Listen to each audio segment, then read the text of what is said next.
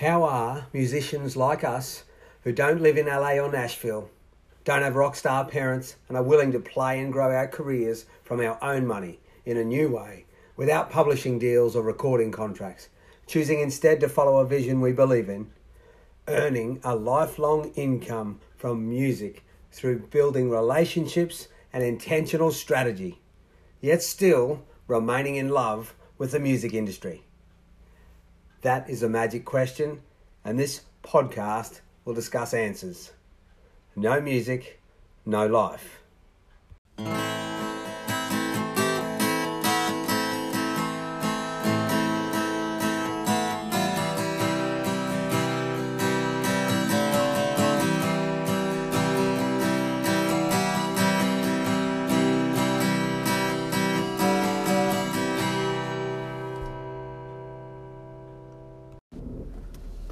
Hey guys, welcome to No Music, No Life.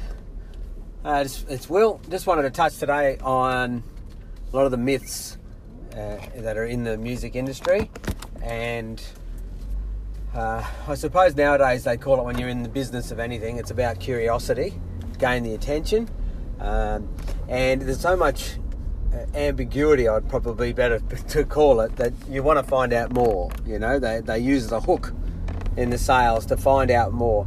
And as much as we want to be smart and as much as we want to uh, judge that positive or negative, the human brain just, the subconscious part needs a hook because the conscious part is just so busy with distraction. And one of the things I've noticed is is in when you're doing business, and a lot of the businesses we do, or my say myself, I've done, it's been based around well that's a good thing to do and that'll make a good income. But when you're doing something creative, which may be more natural to your persona and something that is classed as quite difficult to make a long term income, you find yourself getting uh, that your brain will go to, can be hooked by, you know, that sort of inner desire. And music uh, is quite a large uh, inner desire, especially for myself. And I think even for those who practice it regularly and those who, you know, are little weekend warriors. And uh, I've noticed e- even recently uh, using hooks like um, have a music career via social because of social media. And the really interesting thing is that even some of the biggest, uh, well, promoters of having a social media influence don't pay for anything in social media. So there's an underlying myth to break, and the myth is that social media re- is a tool to scale the work you're already doing. It's not something like a get rich thing, like it's the magic button. You know that that's the only difference. You're not doing that income because. Uh, interestingly enough, they use social media to tell you to use social media and when you do the research, because you can use things like SimilarWeb and Finder.net, and you'll see that they don't use it themselves. And some of the biggest performers are organic, and it's not because of you know they're really good at using these systems. They've realised the power of their peer group and an affiliate group. Now I'm probably giving you a big lump of gold there, but really, uh, what they're what they're doing is they're developing skills that are old fashioned. And, and at a first glance, the internet is this shiny object and all its apps, uh, apps that it's the answer to our dreams, our gold lotto thing externally. But internally, if you look at the machinations of the music industry, is in my opinion, it's gone back over a hundred years. And what the internet has done, it has removed the barriers. And a lot of the shiny stuff is to draw your attention. But some of the oldest skill sets about um, who you know, who controls the cash flow in the industry. It's the same as what it was over 100 years ago. Now, labels don't control it. Um, one of the one of the that's a tip for you and and you and if you can work out where the labels get their money you'll know what i mean and the reality is uh, knowing uh, because the barriers are down, now you're in control. But what, how you use that uh, benefit or that um, abundance of possibilities, opportunities, it is probably the difference between success and failure. So, someone who's an excellent musician has all the ducks in a row in the sense of a traditional music career may not be able to scale because they, they'll hand over control to a manager um, or, or um, whoever they're signed to, and and those people in themselves are limited by their access and who they know. So ultimately, because it's in your control, it means you've got to go through this sort of pain and the difficulty of it's like you've been in some sort of like you know a bank queue or something or a line up at a um, donut stand at the Blues Fest in Byron. You know, it's it, it, it you got to decide whether it's worth the wait. But it, uh, you know, if you go through it, uh, you know the uh, yummy donuts at the end, and although unless you've been to the Blue Fest to know what I mean, the donuts are as big as your head, uh, and they're yummy.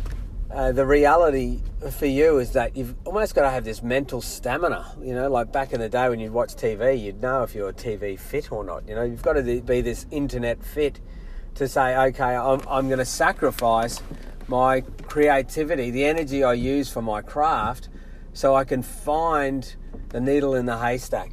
And there's so many excellent marketers pulling for your attention that if you go if you go in the wrong direction, you know, someone will say, "Oh, I've got to learn something new." Well, that's the process you go through. But on top of that, if you get pulled into someone's, I suppose they call them funnels now, and I can teach you how to use those too if you can. Um, if you get pulled in that direction, honestly, it's like you've gone on an adventure. You can pull up six months later and go, "Oh my god!" Like I was just looking for a piece of information for my puzzle. I end up building an entirely different puzzle. So there's this sort of risk of madness because of the shiny objects, and just that's you. That's human nature, and I think this is where taking the time to define what you want, and I still have to remind myself in the different things I do because I love learning new stuff around music and or searching. You know, why do they keep carrying on about X when it's actually Y? And but I have to be careful because it's knowing yourself, and what, what that really means is what's the external pressures you have? That's your responsibilities. What's your internal? You've heard me talk about it. What's your internal? It's this desire to succeed in some form. There's an image that was formed in your mind. You know, for me, it was uh, beatbox, uh, uh, a, a um, rock show in the early 80s. Then it was um, Sweet and Sour, another 20 part mini series on uh, written by some of the great Australian musicians, and a 20 part mini series on how to how a band you know meets, um, becomes famous, and then breaks up, sort of thing, and. And it's interesting because they brought all these actors and all the people who wrote the music and did all the work in the background were some of the leading musicians and creative minds, and and uh, which I found quite amazing. It was like they had these um, you know, it's a little bit like Milli Vanilli, you know, like uh, these fake, these actors and stuff actually miming and carrying out their story based around the journey of being a musician. And, and, and when you see that, you know, it just creates these images that you're drawn towards that internal journey. And, you know, and we had Countdown, was every Sunday, six o'clock, you'd watch it before or after Mass. You know, I was brought up in a Catholic family when I was younger out in the country, out in the desert. And knowing um, knowing that difference in yourself, you know, the internal and the external pressures, uh, the reality that you've, the journey you're going to have to go on, and it's that difficult in regard to just sorting out a path through, you know, past all these shiny objects, is that you better well love what you're doing, because uh, you'll go you'll go mad either pursuing it or getting stuck on, the journey uh, because you got you need some of that new information as that sort of um, piece of the puzzle in your in your you know to achieve your dream to get over that barrier. But then it'll also help you decide well. Uh, is, it, is how do I adjust my path, or is it okay still to fail? I gave it a go. Did I, you know, what did I discover? And one of the things I discovered is, especially in music, there's a lot of old ideas just getting resold to young musicians through the medium of uh, you know social platforms and it still doesn't satisfy as a foundation. Yeah so if you're you might put it into a publishing cycle to aid your career but it isn't your career. Like your career uh, needs the three foundations. So you're looking at um, how you protect that music from day one, uh, how you uh, publicise that music from day one, how you, um, what would you say, uh, how, um, what's the word I'm looking for, how you network that um, music from day one. And then those three things then go into uh, the next stage, which will be uh, publish, promote, I beg your pardon, publish, produce, publish products, promote, improve, and then you've got to use your people and your peers to hook that in. And that goes into another nine step and the nine P's of your career. And if you simplify that, you're trying to realize that ultimately creatives are given this sort of reality check that you may never become uh, master something because you can do hundreds of things more than everyone else. And it's almost like you hear people say, oh, well, um, you know, jack of all trades, master of none. I don't know if it's that cruel, but it's one of the one of the foundations for a musician is to master one external process in their life, which gives them a focus and a basic cash flow, and then that stability allows the musician or the creative to have the courage to maintain their creativity, and then over time, that consistency and that uh, watching pennies turn into pounds it, it enables them to have a almost like a retirement fund or a long term relationship uh, with their industry. So, when you're looking at if you want to do music, it isn't a get rich scheme, which like most things aren't. You know, when they're selling you the dream, they're selling you the one percenters, and the system will always maintain those few percent who, you know, so called overnight success, those stories, because it, in, it, in, it encourages other people in the food chain to maintain the fight.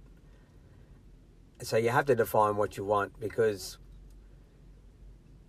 and and not listen to what other people say, like if that's that important. But you should, as a creative, look for that base income in some way.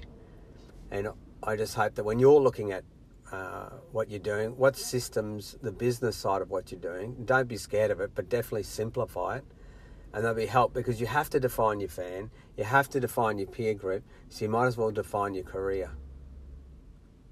And then look at ways of being uh, a model that allows you to knock over a big domino each day towards your music career, and then you go out and do what you have to do to to that because your big domino is going to satisfy your internal desire around your love of the music industry. Your external desire is going to put food on the table until you, you build the foundation and gain that traction. I hope you're having a good day. I'm going to co- quickly pop out for a quick beach swim and then go back on, get on with the day, maybe do some family time at the beach later on today. It doesn't look too crash hot, maybe go for a bit of walk, a bit of a walk.